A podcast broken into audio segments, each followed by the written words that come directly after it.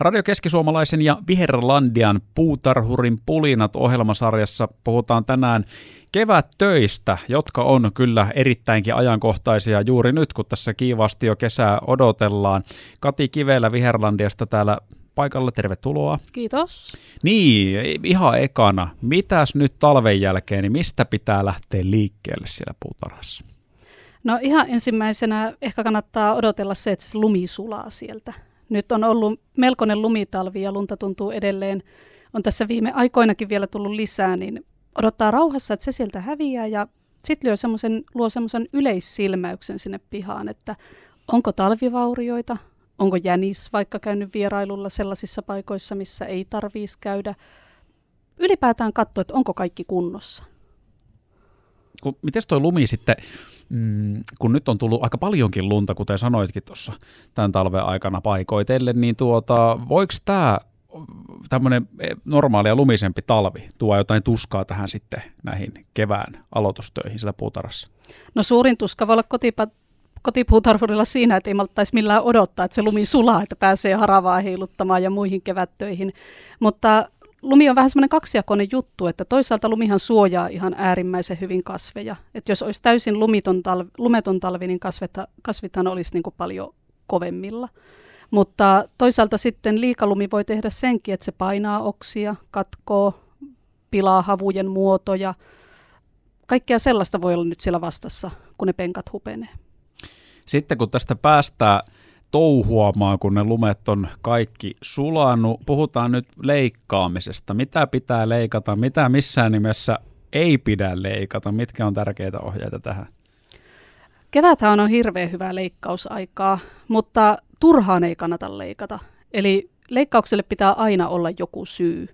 Syy ei ole se, että sun naapuri leikkaa. Eli jos naapurin isäntä tai emäntä siellä terottelee saksiaan ja kertoo, että nyt lähtee orapihla ja aita nurin, niin sinun ei tarvitse tehdä sitä samaa, jos ei oikeasti ole tarvetta. Mutta ylipäätään lähes kaikki koristepensaat, marjapensaat, hedelmäpuista, omenat, ne on sellaisia kevätleikkauksen ystäviä. Eli jos sitä leikkaustarvetta on, niin nyt on oikea aika niille. Mutta sitten taas se, mitä ei pidä leikata, niin kaikki luumupuut, kirsikkapuut, koivut, vaahterat, ylipäätään tällaiset kasvit, mitkä lähtee voimakkaasti vuotamaan joko mahlaa tai kumivuotoa, niin niiden kanssa pitää malttaa keväällä. Jos ei ole kokenut puutarhuri, eikä tiedä, että onko tarve leikata, kun sä puhuit just siitä, että, että, että tuota, mikäli on tarve leikata, niin miten tässä tapauksessa pitäisi toimia, jos pohtii tätä, että mistä tiedän? No jos esimerkiksi omenapuussa olet huomannut edellisenä kesänä, että siellä on paljon kuivia oksia, tai se on ihan valtava pöheikkö, että sä et läpi näe siitä, että se on täynnä sellaista vesiversoa tai muuten, muuten tota, niin sanottua turhaa oksaa, niin sille voisi olla leikkaus ihan semmoinen terve kokemus. Jos pensas aidassa on vähän samoja oireita, että siellä on tyhjiä aukkoja, mitkä on jäänyt lehdettömäksi viime kesänä, tai siellä on katkeileita, vaurioituneita oksia, niin ne on aina silloin leikattavissa pois ja kannattaa leikata pois. Onko siihen sitten jotain semmoisia ohjeita, että voiko leikata liikaa, että et, et tavallaan vie sen liian pitkälle? No eihän mikään kasvi suoranaisesti rakasta leikkaamista. Eli leikkaus on aina rasite kasville, ja jos sä joka kevät saksit jonkun pensasaidan vaikka hyvin matalaksi, niin kyllähän se ajan kanssa jossain vaiheessa rupeaa näkymään, että se kasvu ei olekaan niin ripeätä, se ei uusiudu ihan samalla tahdilla. Samoin jos omenapuuta leikkaa liikaa, niin se kasvaa kahta kauheammin tulevana kesänä ja sitten saat vähän kierteessä sen leikkaamisen kanssa. Eli pientä malttia kannattaa olla siinä hommassa. Onko siihen leikkauksen ajottamiseen vielä sitten jotain semmoista yksityiskohtaista ohjetta? No se on vähän kasvikohtainen, mutta pääasiassa kaikki mitä keväällä leikataan, niin on turvallista leikata siinä vaiheessa, kun ei tarvitse pelätä kovia yöpakkasia tai päiväpakkasia.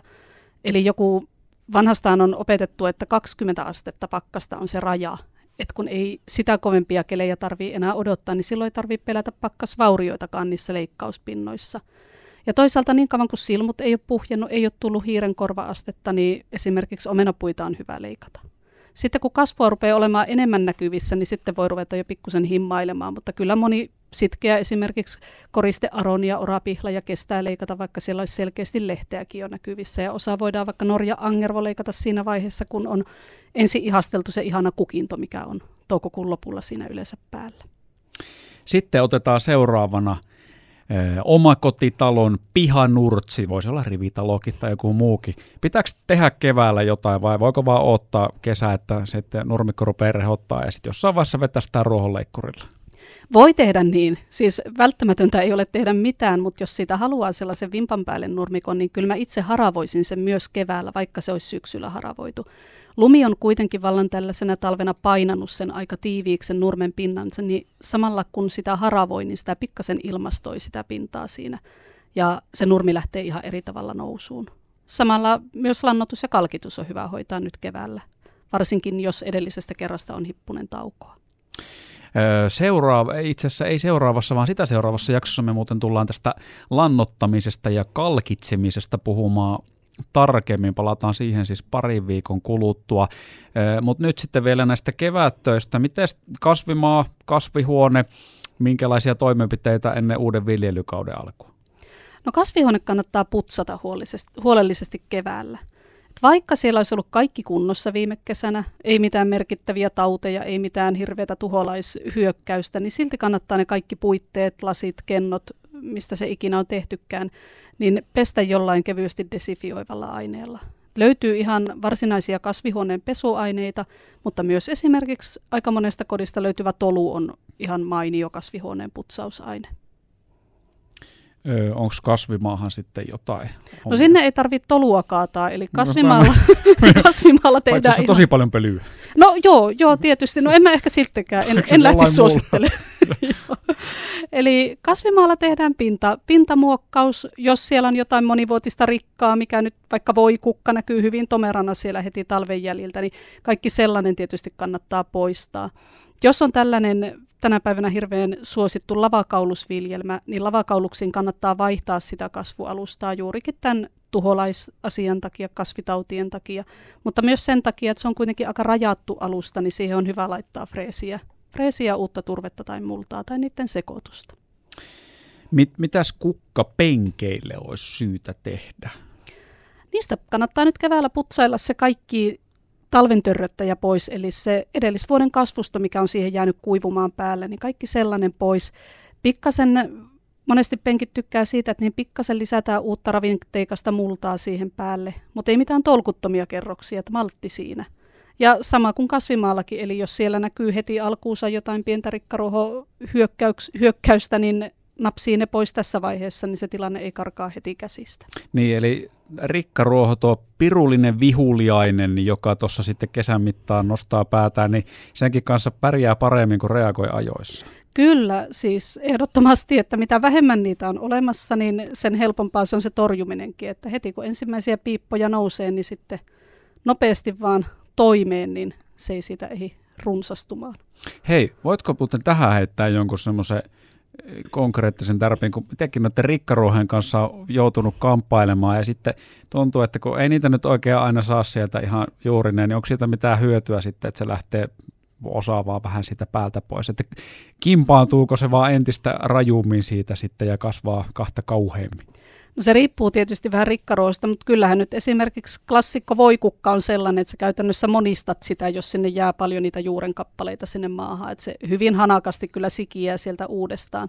Mutta sitä vartenhan on olemassa erilaisia voikukkarautoja, rikkaruohon kitkimiä, millä pikkasen saa helpotettua niiden syväjuuristen maasta nykimistä. Öö, otetaan vielä ihan loppuun istutuskaudesta. Puut, pensaat, kesäkukat, milloin aloittaa tämä touhu? No puut pensaat heti, kun maa on sula.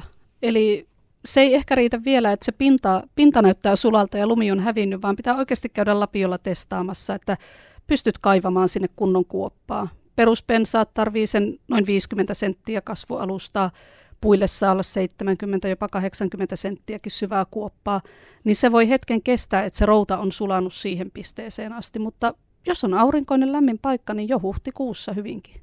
Riippuu vähän sijainnista, minkälainen se oma piha siellä on. Kesäkukkien kanssa täytyy sitten ottaa yöhallojen häviämistä, mutta orvokkihan kestää kylmääkin, että orvokki on ihana kauden startti aina.